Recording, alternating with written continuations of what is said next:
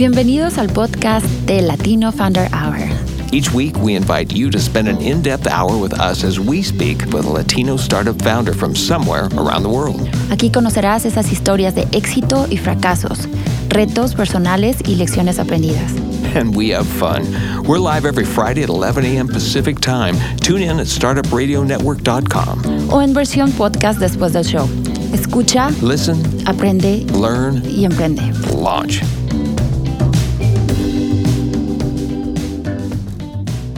Muy buenos días, feliz viernes, eh, que es 11 de, de enero de 2019 finalmente.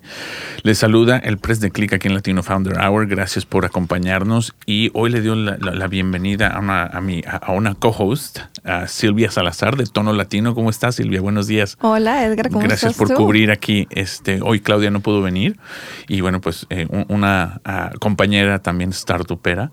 Este, Sí. fundadora de, de Tono Latino. Y bueno, pues gracias por, por estar aquí con nosotros. Y el día de hoy tenemos a- a- a un- otra, este, otra persona excelente. Me, me encanta la historia. Eh, Otra vamos a darle colombiana. otra colombiana. Sí, el día de hoy dos colombianas y un mexicano se unen y vamos a contar esta historia de María Salamanca, fundadora de Unshackle US. Es una chica que ha sido nombrada, bueno, una eh, mujer latina que ha sido nombra- nombrada por Forbes 30 Under 30. Tiene una carrera excepcional a pesar de ser muy joven, ¿no? Y pues bueno, ¿cómo estás, María? Muy, buenos días. Este, ¿de, dónde, ¿De dónde nos saludas?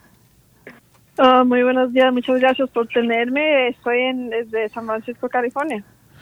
Pues bienvenida al show, muchísimas gracias. Sabemos que estás súper ocupada, este, con, eh, con, con- no nada más con, con Unshackle, con, varios proyectos, pero bueno, pues te damos la bienvenida. Te digo aquí con una paisana tuya, este, con Silvia. Y bueno, pues cuéntanos, María, de, de, de- de dónde eres tú? Eh, ¿De qué parte de Colombia eres?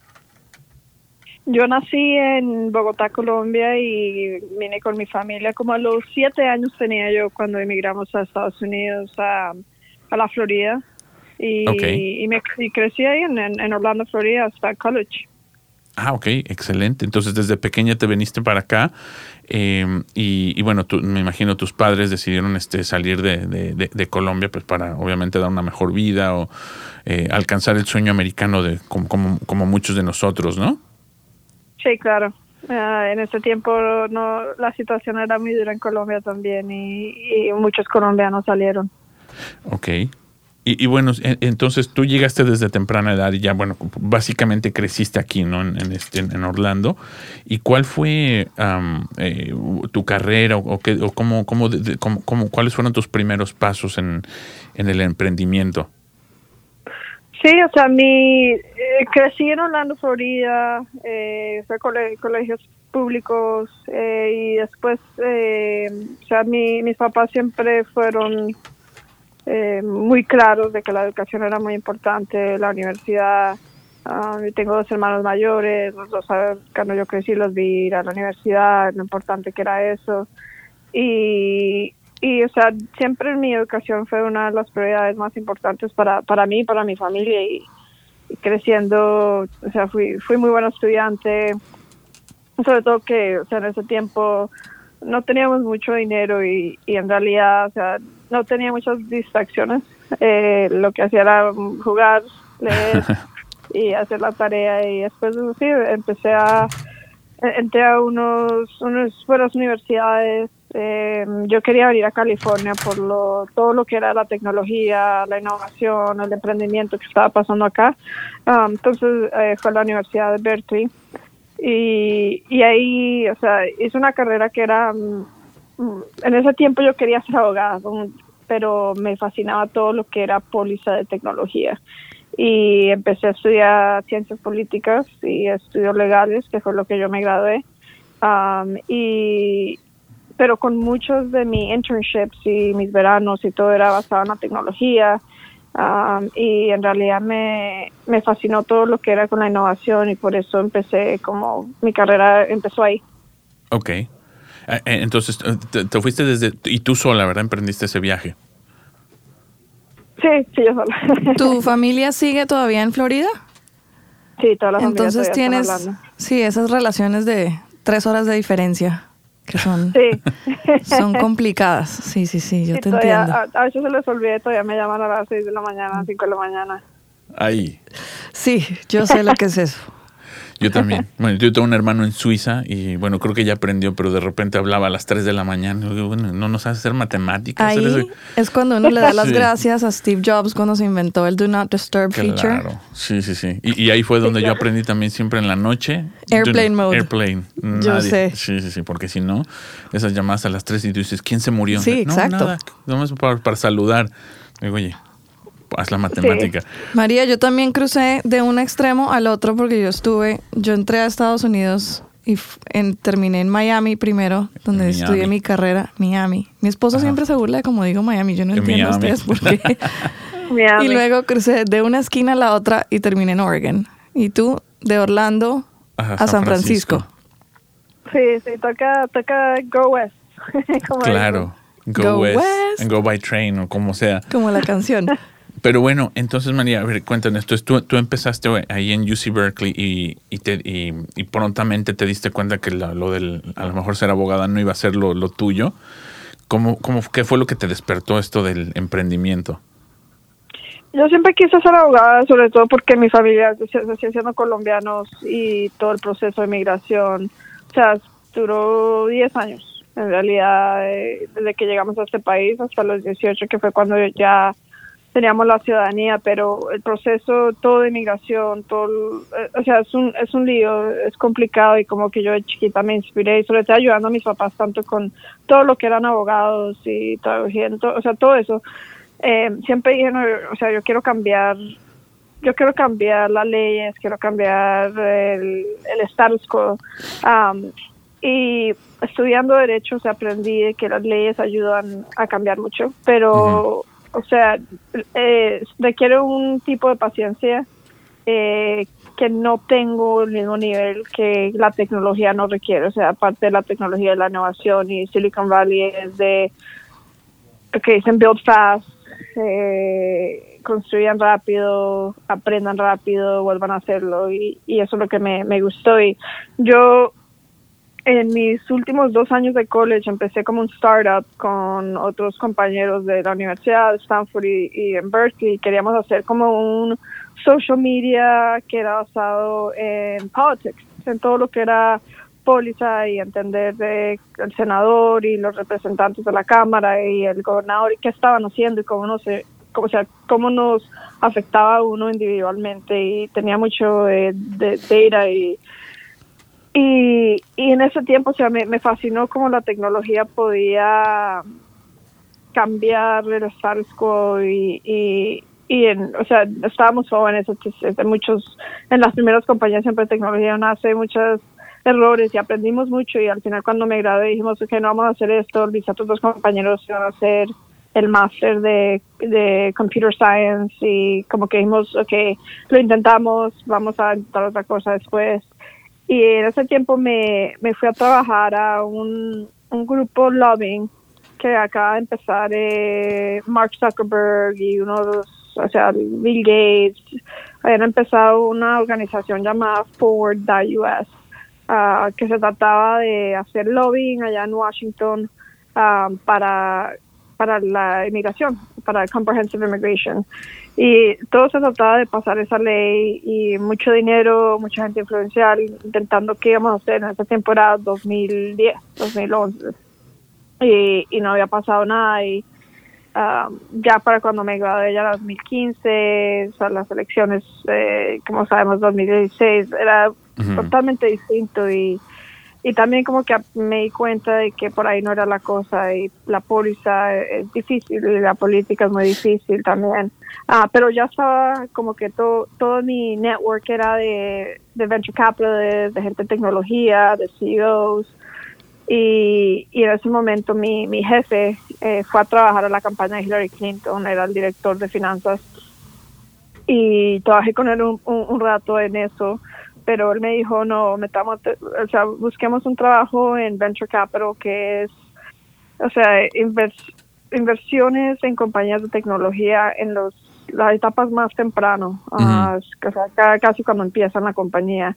Y dijo, yo conozco una, un, o sea, como un fund que está empezando, que va a estar basado en, eh, inversiones en inmigrantes, en equipos que tienen mínimo una persona que no fue nacida en los Estados Unidos, y los van a apoyar y les van a dar, o sea, además de dinero, las conexiones que necesitan en Silicon Valley. Y eso, ese fue el, la funda donde yo estoy trabajando, que se llama Unshackled Ventures. Um, y ahí he estado desde que me gradué. Pero ya llevo tres años y medio. Increíble, ok. Pero yo sé que no estudiaste leyes y no te volviste abogada, pero creo que encontraste la forma de canalizar esa pasión que tienes por cambiar las leyes usando tecnología, que es lo que me encanta. Sí, o sea, yo veo, yo veo que las leyes a veces reaccionan a, lo que pasa y, o sea, como vemos con todo esto de la privacidad de Facebook y de Google, eh, lo que es Washington eh, es a veces un poco lento en cambiar y necesita como que el, el resto que empiece a cambiar antes y después reaccionan. Y, y, veo que la tecnología es una de esas cosas que empieza a cambiar todo muy rápido. O sea, es como la transportación, o sea, pasa primero Uber, que empezó Uber y Lyft a, a reemplazar los taxis, y sea, todas las ciudades tuvieron su problema de los taxis contra Uber y Lyft y la regulación que había ahí, y después como que las ciudades y los congresos y Washington empieza a decir, ah, ¿qué, qué está pasando? ¿Qué, o sea, ¿Cuál es el caos? Y empiezan a, a reaccionar. Entonces veo que la tecnología es más rápido, pasa primero y el resto después sigue. Es que me encanta. Estás, estás encontrando una manera de acelerar las cosas sin necesidad de sentarse mirando para el techo mientras los legisladores este, se mueven como tortugas. O, no se mueven. Sí, eso sí. Es que eso es lo que me encanta. De pronto por eso estoy tan emocionada de hablar contigo.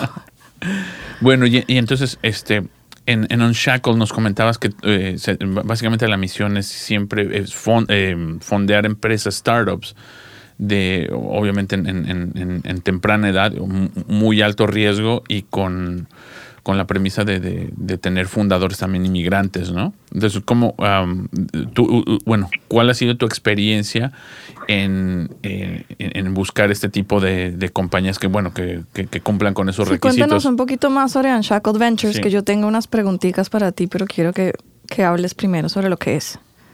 Sí, uh, o sea, de, los que nos ayudaron a empezar el fund, habían varios de los que habían dado dinero al grupo de, Zuckerberg para inmigración y también era gente que nos empezó. El primer fund, los fondos eran 5 millones de dólares y nosotros le damos, digamos, entre 100 mil a 200 mil dólares a cada empresa a la que fundábamos pero después, hace este último año crecimos más y ahora nuestro fondo es de 25 ah, millones y todavía nosotros, o sea, nos, normalmente inversión, la inversión es de 200, 250 mil en cada compañía.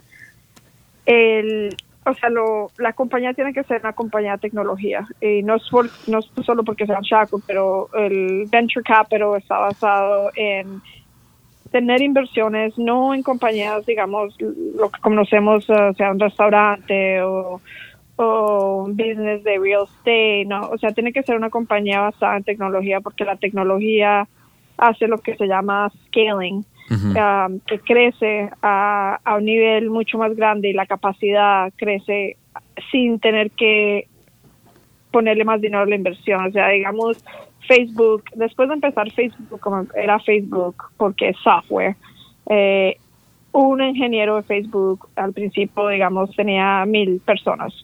Y poco a poco, cada vez que arreglan el programa y lo hacen más poderoso, o sea, un ingeniero empezó a poder hacer el software para un millón de personas, 10 millones, 20 millones de personas.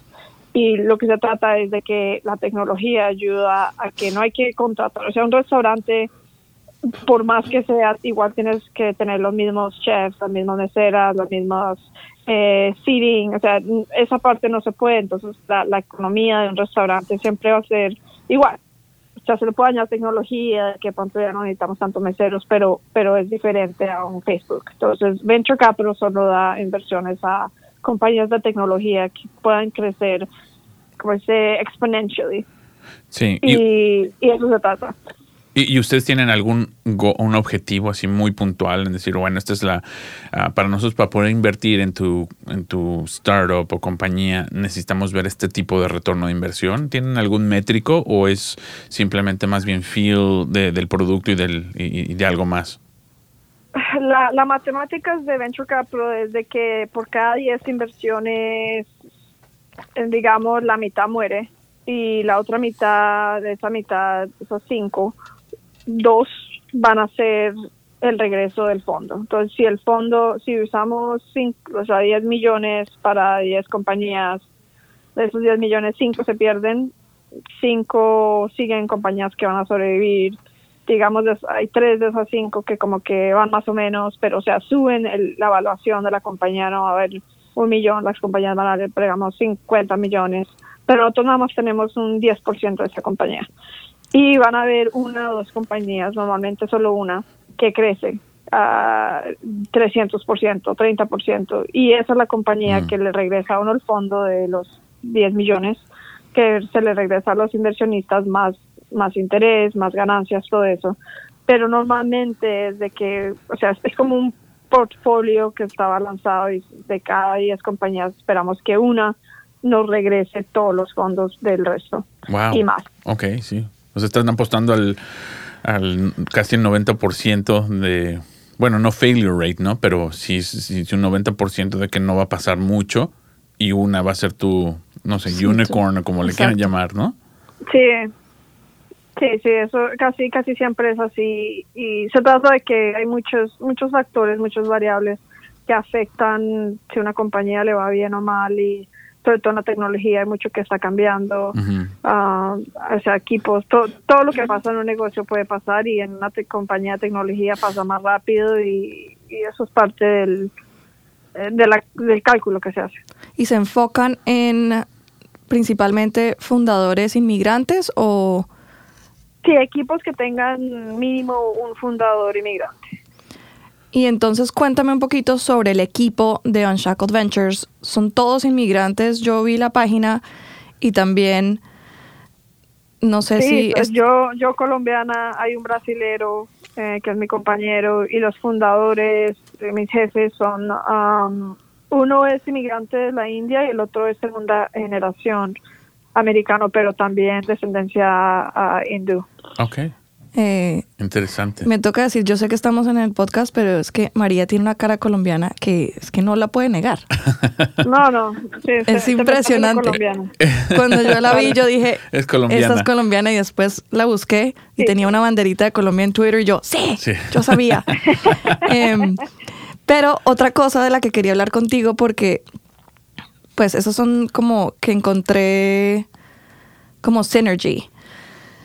Que tú eres la única mujer en el equipo y eso como ingeniera de computadores me llevó de vuelta a, a mi, a mi pasado cuando no era emprendedora, donde yo era la única mujer en un equipo. A ver si puedes contarnos un poquito sobre tu experiencia en, en ese sentido o si prefieres, o también puedes incluirlo, cómo tu eh, ser inmigrante ha contribuido a tu éxito en, en tu carrera. Sí, o sea, creo que soy la única mujer en, en una profesión, sea la profesión derecho, le, o sea, en, en Washington, en tecnología, en finanzas, en Wall Street, lo que sea, o sea, tú sabes que hay, hay mucho sobre el Me Too, Me Too Movement, de lo que es ser una mujer y trabajar y ser la única y, y las diferencias que hay en el tratamiento, ¿no? Pero, o sea, yo diría, mi, mi equipo, por, por ser inmigrantes, por ser internacionales, eh, o sea, tienen, es, es distinto, pero digo que donde más siento ser mujer o ser latina es en, o sea, en el, en el ecosistema de, de venture capital, o sea, la industria en la que trabajo, porque la industria nosotros somos, o sea, latinas, mujeres y de descendencia latina en todos los Estados Unidos somos por ahí 30 Oh, wow. o sea, de inversionistas de mujeres, digamos, si solo vemos a mujeres inversionistas de Estados Unidos, hay por ahí 800. Mm. Y, o sea, que seamos de, de las 800 mujeres en Estados Unidos que son inversionistas, que solo 30 sean latinas, y, o sea, digamos, de pronto este año ha crecido y no tengo los- el último data, que sean 40. O sea, que han crecido 10 el último año, es muy poco. significa que hay, hay la experiencia latina, la experiencia de la mujer al nivel de inversiones de la gente que está tomando decisiones de cuál es la tecnología del futuro, eh, no refleja como en dónde estamos en este país. Claro, para tener a- a un país con 50 millones de hispanos y que 40 Más sean de 50. más de 50, ¿no? give or take 50, pero tener 40 es un número insignificante, ¿no? Estadísticamente, 40 mujeres. mujeres, Sí. increíble. Pero bueno. Pero, es- ¿tienes datos de hombres para saber, por si acaso, en, en total cuántos son latinos? Sí, de hombres, so- hay, hay más hombres sobre todo en finanzas en Wall Street, no, Nueva York, en, en más como en growth, en private equity, en investment banking, no sé el número ahí. En venture capital, digamos que por ahí 60, 70, o sea, son más, hay, hay más hombres Pero que no mucho, ¿verdad? Pero en realidad de, de cantidad, así sea, así fuera, no es más del doble de las mujeres. Um, Wow. Pero sí hay unos.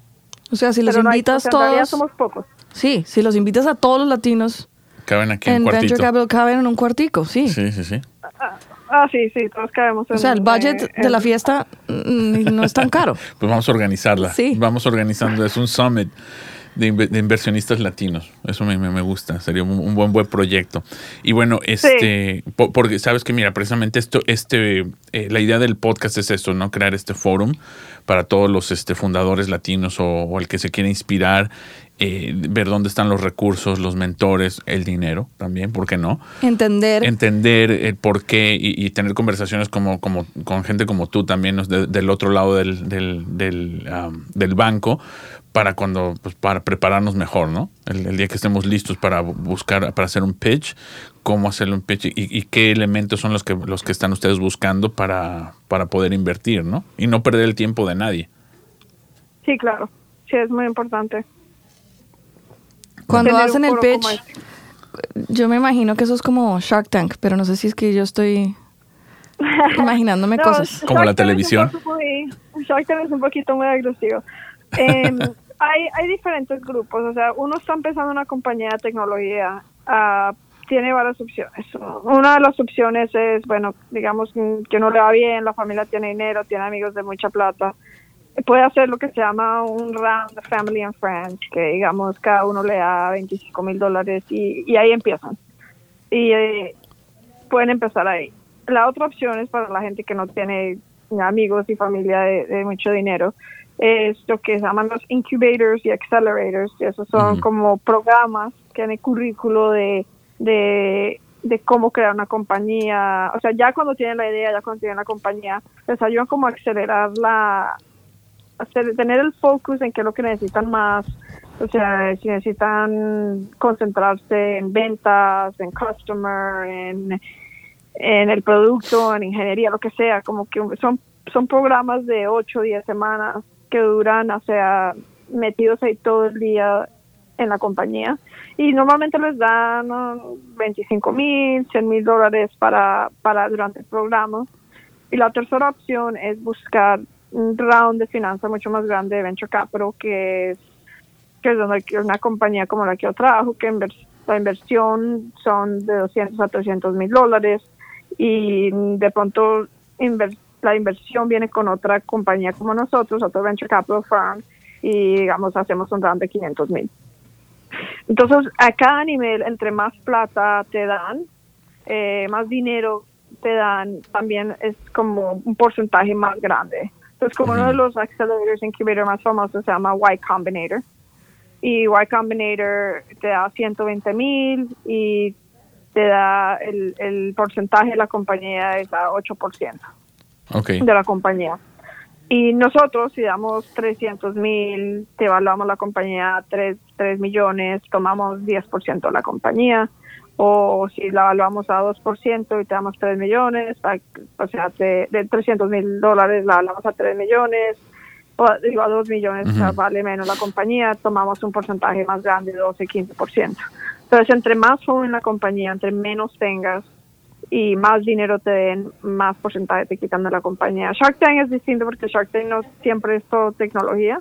Entonces ves en Tank que te quitan 50, 60% de una compañía que normalmente los inversionistas de tecnología nunca hacen, eh, nunca toman más de 10, 12% en realidad.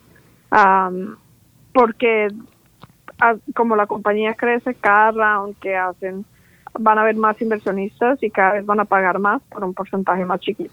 Ya. Ah, y tú no le dices a nadie que es una cucaracha.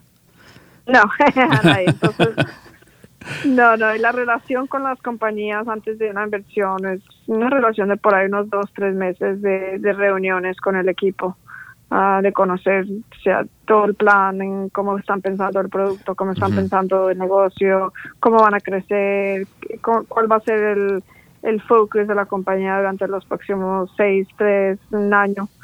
Eh, entonces es, es una relación más, eh, como más... Eh, Suena como un noviazgo. mucho, eh, sí, sí, es más como sí, más noviazgo que, que como Shark Tank, que es como, ah, yo soy el jefe y yo le digo qué hacer y me da 60%, yo le doy 500 dólares. Ya. Ya, ya, ya. Oye, bu- bueno, Mario, vamos a hacer una pequeña pausa para agradecerle a nuestros auspiciadores. Ya volvemos.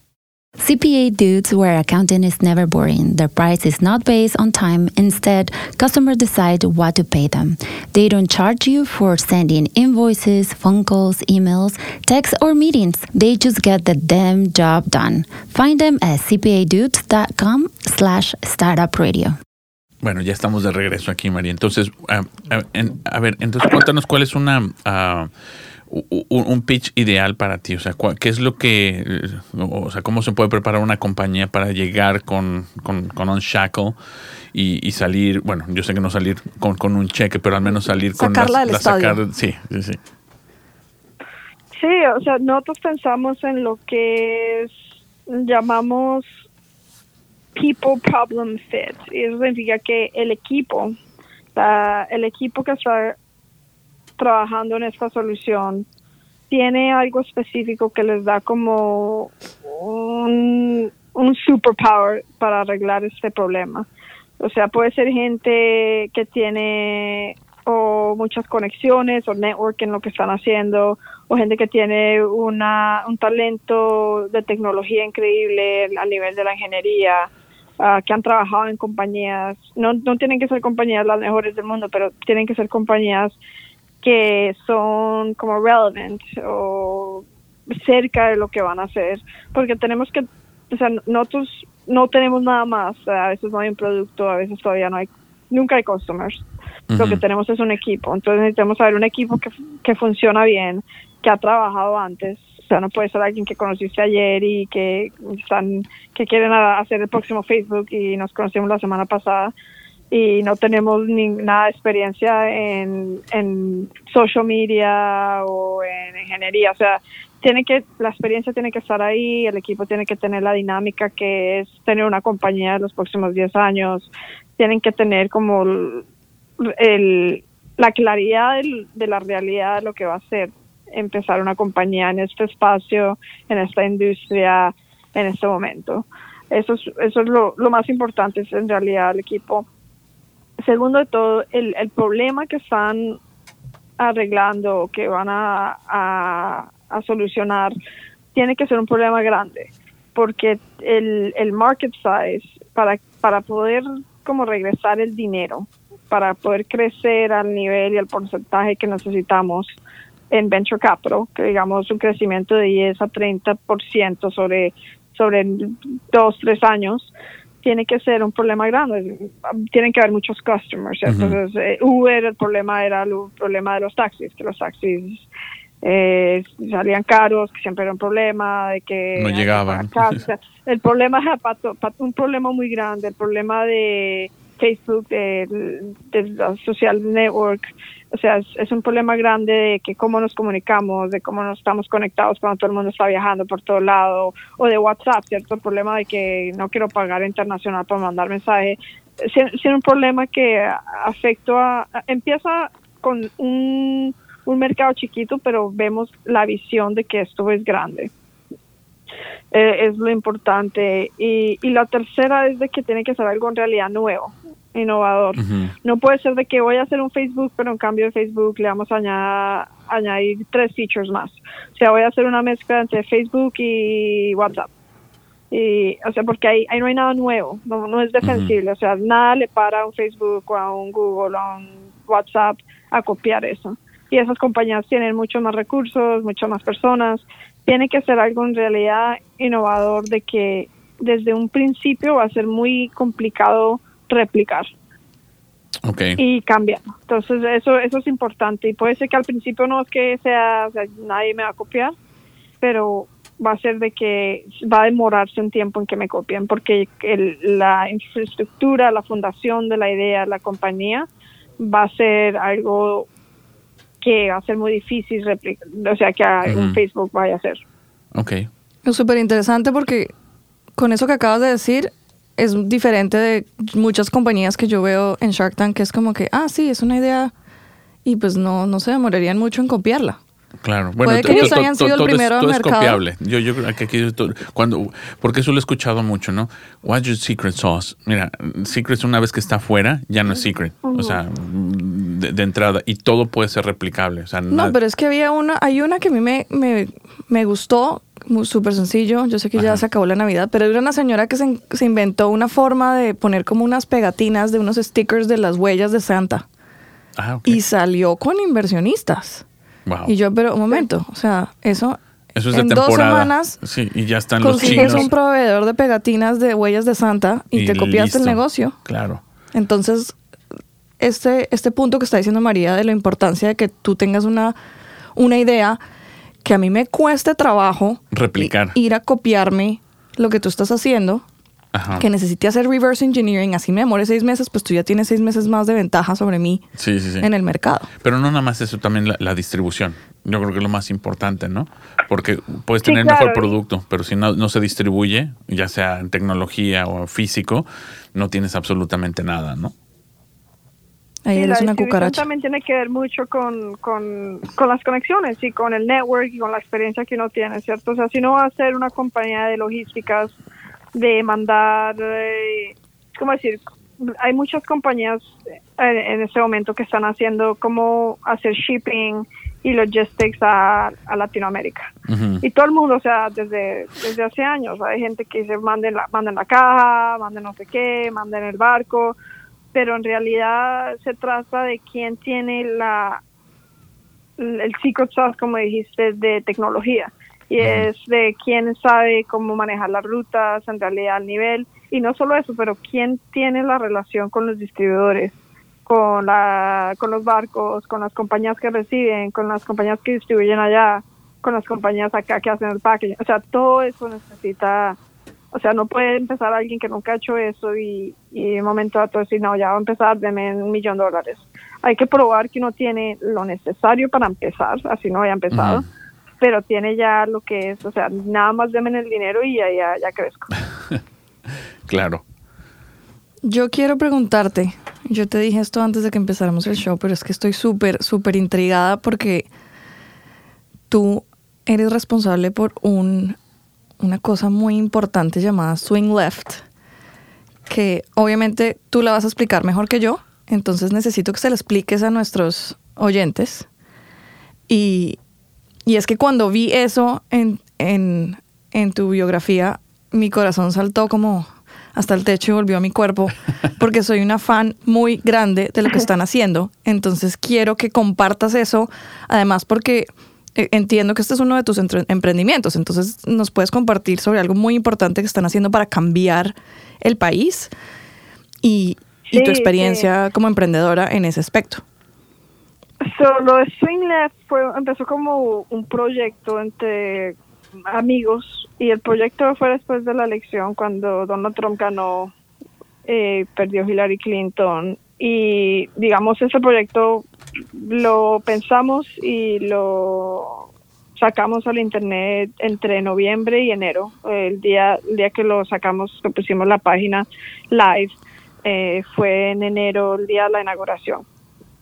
Pero el proyecto fue simple, nosotros dijimos, o sea, después de la elección había mucha confusión de por qué habían perdido los demócratas, de qué pasó, pero una de las cosas que era muy claro era que los demócratas habían ganado el voto popular, o sea, de números.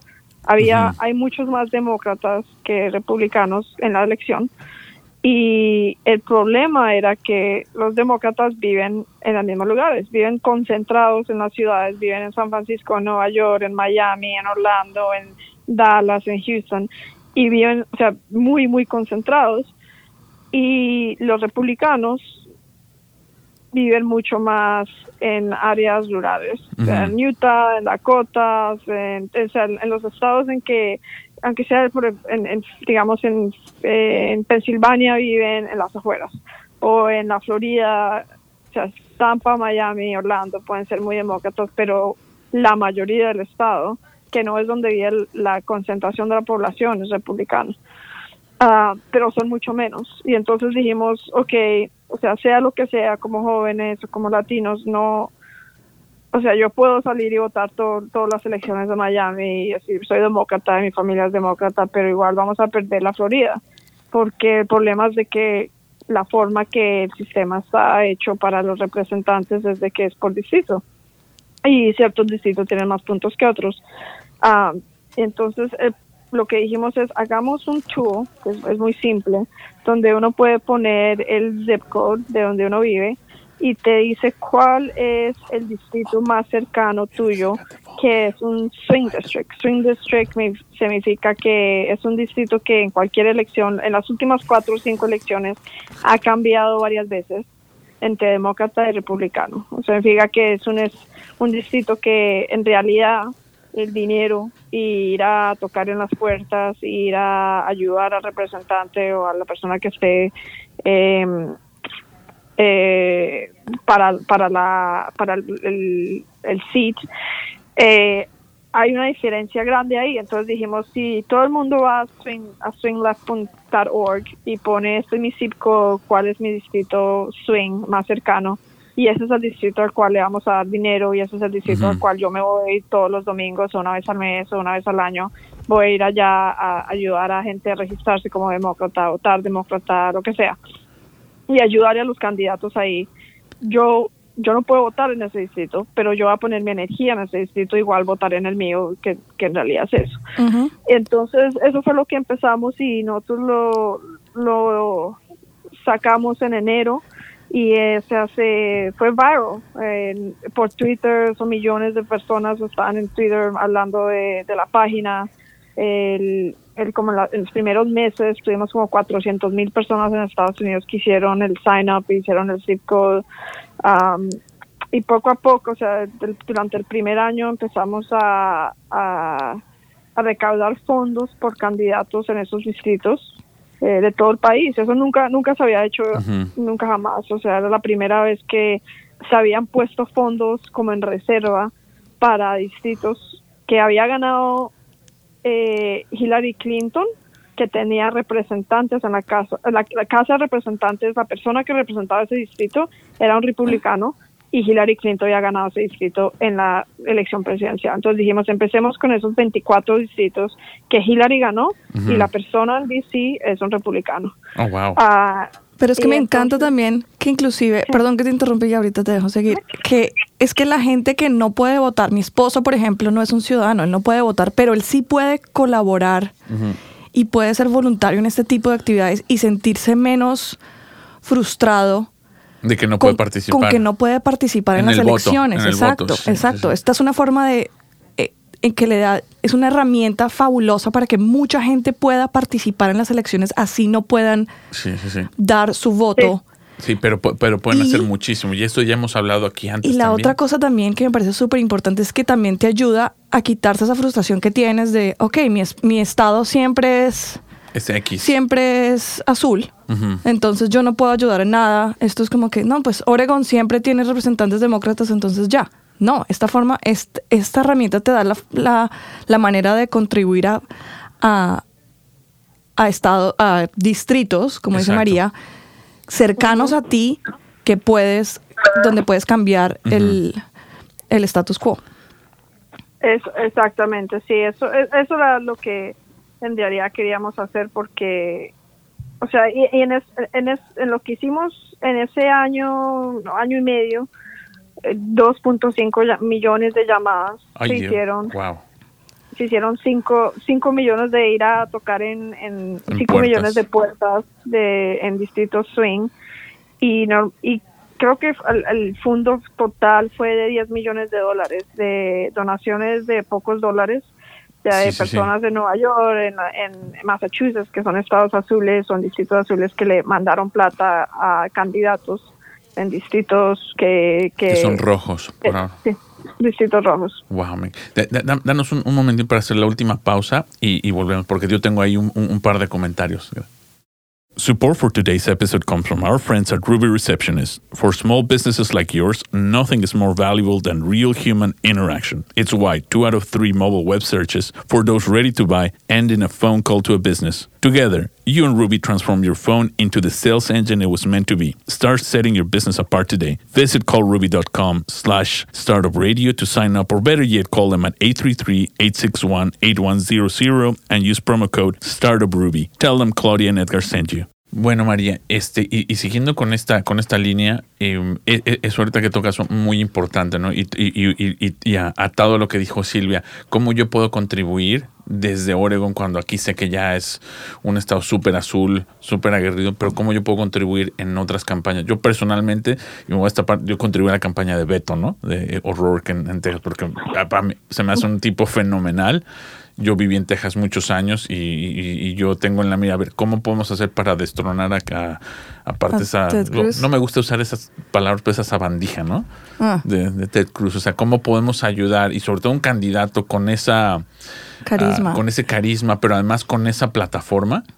Eh, Sí. ¿Cómo podemos hacer que llegue, por qué no, después en, ayer a la estuvo un presidencia? poquito loco, ¿no? Viste Bueno. que se mandó limpiar los dientes delante de todo el mundo Está en bien, Facebook sí, Live. sí, Ok. un poquito. Eh, No, no, no, no, no, no, no lo sigo tanto, tanto así. Pero bueno, entonces, ¿cómo podemos nosotros ayudar y activar para no nada más contribuir en nuestro distrito y no sentirnos eh, inútiles hasta cierto punto, pero poder ayudar a, a- a lo largo de todo el país, ¿no?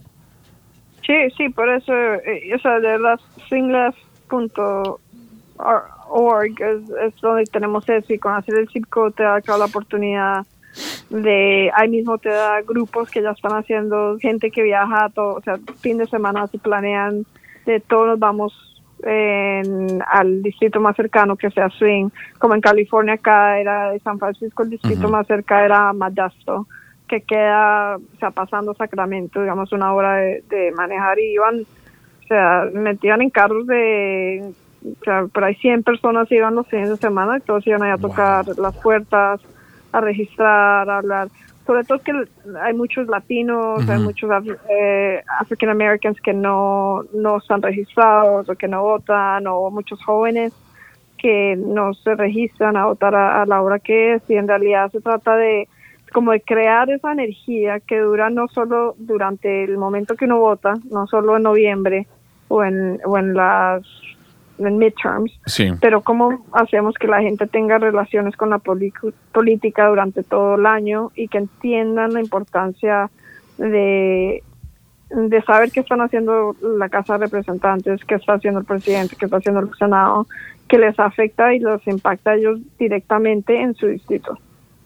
Y eso es lo que se trata, de como traer la política que no se vea tan lejos y como que ah, eso me- no, me, no me importa, no me impacta, no me... O sea, que a mí qué y mostrarles que no, esto, esto importa y afecta a todo el mundo todos los días. Claro. Y, y sobre todo, o- o- otra vez yo vuelvo a lo mismo, ¿no? Decir, bueno, si yo estoy aquí en Oregon, ¿a qué me importa lo que pasa en Texas? No, claro, claro que nos debe de importar. Porque si, si hay un, un, un, un, este, ah, un representante, un senador más, eso nos va a afectar a todos, aunque estemos le- muy lejos de Texas, del otro lado del país. Entonces, eso es exactamente lo que también bueno, nos permite transmitir esa educación y, y tratar de quitar esa ambivalencia o esa, mm, ¿cómo, le puedo decir?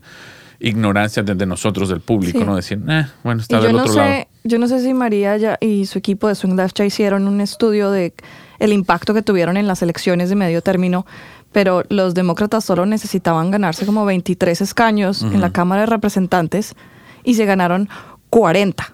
Sí. Entonces Sí. fue una había mucha gente que estaba como que no, es que de pronto vamos a ver y le prendían velitas a la Virgen María o a quién sabe quién para ver si lograban los 23 y resulta que no fueron 23, Fueron son 40. Sí. Eh. North Carolina District 9 todavía no se ha definido, entonces podría Pues ser 41. 41. Pero, Sí. Pero es una diferencia muy grande Sí, sí, en sí. los No, votos. y, y es súper importante o sea, tener la Casa de Representantes ya ayuda muchísimo con Trump de no, o sea, a- ya no va a pasar cualquier ley porque lo quiere y en realidad el único check que tenía Trump era la Casa de Representantes y Senadores, pero cuando los dos son republicanos, o sea, podía hacer lo que quería. Nadie le iba a decir nada. Y aún así no lo hizo. Y, y así, y- exactamente. y aún así no Pero la, la Cámara, si tú te fijas, es mucho más representativa de la población en general, precisamente Sí, porque dependiendo de las poblaciones en los distritos, Sí. tienes X número de representantes. No es Claro. el Dos caso de que tienes estados. dos senadores de California con... No me sé el número de millones de habitantes de California. Y tienes dos representantes De de, Rhode Wisconsin Island. O Rhode Island, sí, con que, 10 sí, personas que tienen viviendo el ahí. 10% de California. Que no- O ni eso, sí, sí, sí. Entonces, Sí. Pero ta- también a lo mismo es eh, eh, eh, yo una imagen que me impactó mucho es ver esa imagen del de la cámara, ah, la- el, el nuevo Congreso, la parte republicana que eran casi todos hombres blancos y ya de, de- de avanzada edad. de saco y corbata. de saco y corbata y el lado del otro que es más representativos, hombres, Mujeres. mujeres, de, de color, eh, Hijab. musulmán, hijab, eso es lo que es ahora América. Entonces, como no, no, no puedes decir que tenemos una representación cuando tienes a, a- a solamente un grupo, ¿no? Haciendo todas las, precisamente todas las leyes.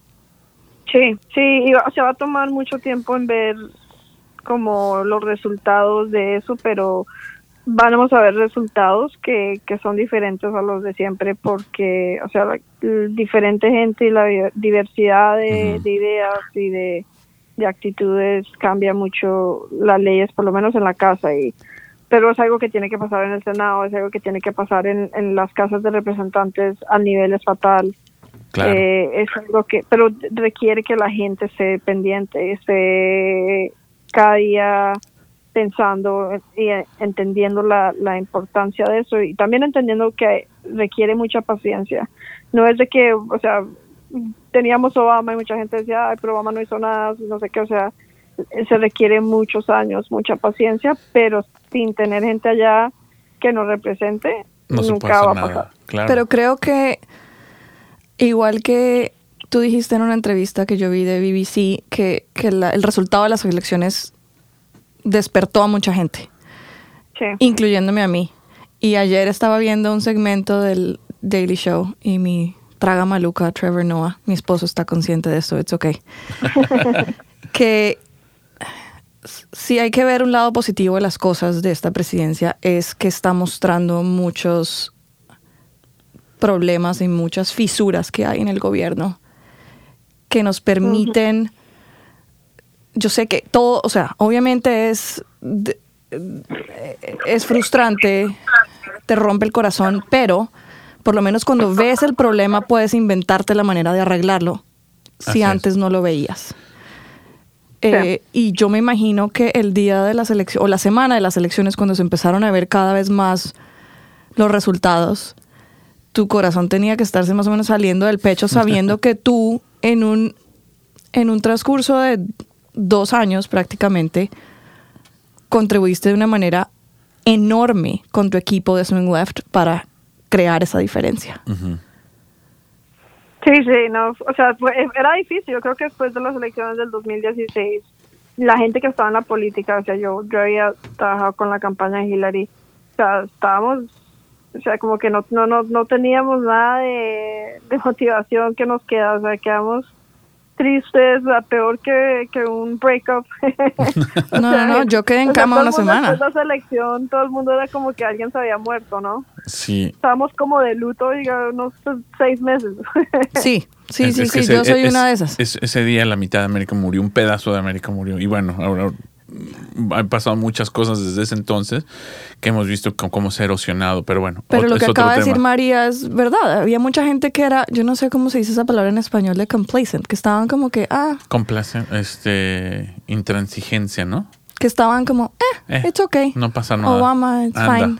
Y después esto fue como un choque eléctrico de despiértense, hello. Sí, sí. Tienen sí. que involucrarse en la política porque esto los afecta de manera directa e indirecta, les guste o no les guste. Claro. Sí, creo que nadie había pensado que iba a pasar. Y eso era No. como que no, alguien más va a asegurarse que no pase. Pues, y, y ahora ya, vi- ya, ya, ya vi- ya vimos la respuesta que no es de- dentro de nosotros, ¿no? No podemos nada más de, este, estar aquí de intransigentes, tranquilos, tranquilos con nuestras no pasa vidas nada. sin, sin involucrarnos y sin importarnos qué es lo que está pasando. Sí, exacto. Y bueno, Silvia, bueno, se nos está acabando el tiempo, pero ¿tienes alguna otra pregunta, Silvia? No, pues yo, yo ya le he Yo hecho ya. como muchas. Y, y bueno, y ahorita, ¿sabes qué? Es bueno, a mí, a mí me, quedaba, me quedaban muchas más todavía. Eh, No, es que yo por pero, mí- pero se nos acaba el tiempo Sí. y todavía... si no fuera porque nos van a echar del estudio, yo me quedo con ella hablando aquí el resto del día. Yo también, yo también me quedo. No, y, y sabemos que estás muy ocupada y te agradecemos muchísimo la este tomar una hora de tu tiempo para estar aquí con nosotros. Y, y bueno, María, ¿dónde te podemos encontrar en redes?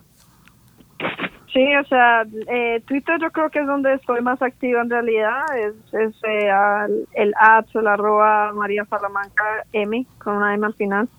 Eh, es donde en realidad pongo más, más de todo el Twitter. Y a veces escribo como blog posts en, en medium.com, que también escribo harto sobre los emprendedores y la política en realidad. La mayoría de mi contenido es, es política o emprendedores, tecnología, eh, y mucho sobre eh, como la inequalidad en- en- en- entre latinos, entre mujeres, lo que sea, y, la importancia de la educación. Entonces, esos son como puntos que les interesa, Twitter es, lo mejor. No, pues excelente. Y, bueno, este, ¿dónde, dónde te podemos encontrar el am, en eh, bueno, si, si hay alguna pregunta en cuanto a Venture Capital, dó- dó- eh, para lo- los que nos escuchan, ¿dónde pueden conectarse? Sí, yo mantengo mi, lo- los mensajes en, Twitter abiertos, no, son privados, mi, mi cuenta es eh, pública y mis mensajes abiertos también y o sea, mi correo también es público, es maria.unshackledvc.com. Eh, me pueden mandar mensajes los que quieran. Ok, María, pues muchísimas gracias, María Salamanca de Unshackled Ventures. Y, a- a- a- y muchísimas gracias a Silvia Salazar de Tono Latino por, por cubrir hoy. Muchísimas gracias a las dos. Que tengan un feliz viernes, Silvia. No, Te muchas agradezco gracias. por Lo venir aquí. mismo. Que la pasen las Muchísimas colombianas. gracias por tenerme un placer hablar con los dos y con Silvia colombiana. Sí, no, yo ya te mandé mensaje por Twitter. No te preocupes que de mí no te libres Ah, tan ah, fácil. Yo, yo- yo Muy también. bien, muy bien. No, yo primero. Bueno, feliz viernes a todos. Muchas gracias. Sí. En Latino Founder Hour. Chao. Nos vemos la próxima semana. You've been listening to the Latino Founder Hour podcast with your hosts, Edgar Navas, founder of Clica, and Claudia Cardenas. El programa Latino Founder Hour es grabado en las instalaciones de NetSpace en el estudio Bigfoot Podcast en la hermosa ciudad de Portland. Our audio engineer, mixer, and podcast editor is Alon Beausoleil. Diseñador de logo, Carolyn Main. Our network logo was designed by Jessica Chan. Diseñador de sitio web, Cameron Grimes. Our production assistant is Chelsea Lancaster. Tema de música, Funnin' and Sunning, de Kevin MacLeod. Cree en ti mismo, sueña en grande y confía en el universo, de Marta Leticia y Silvia Romero.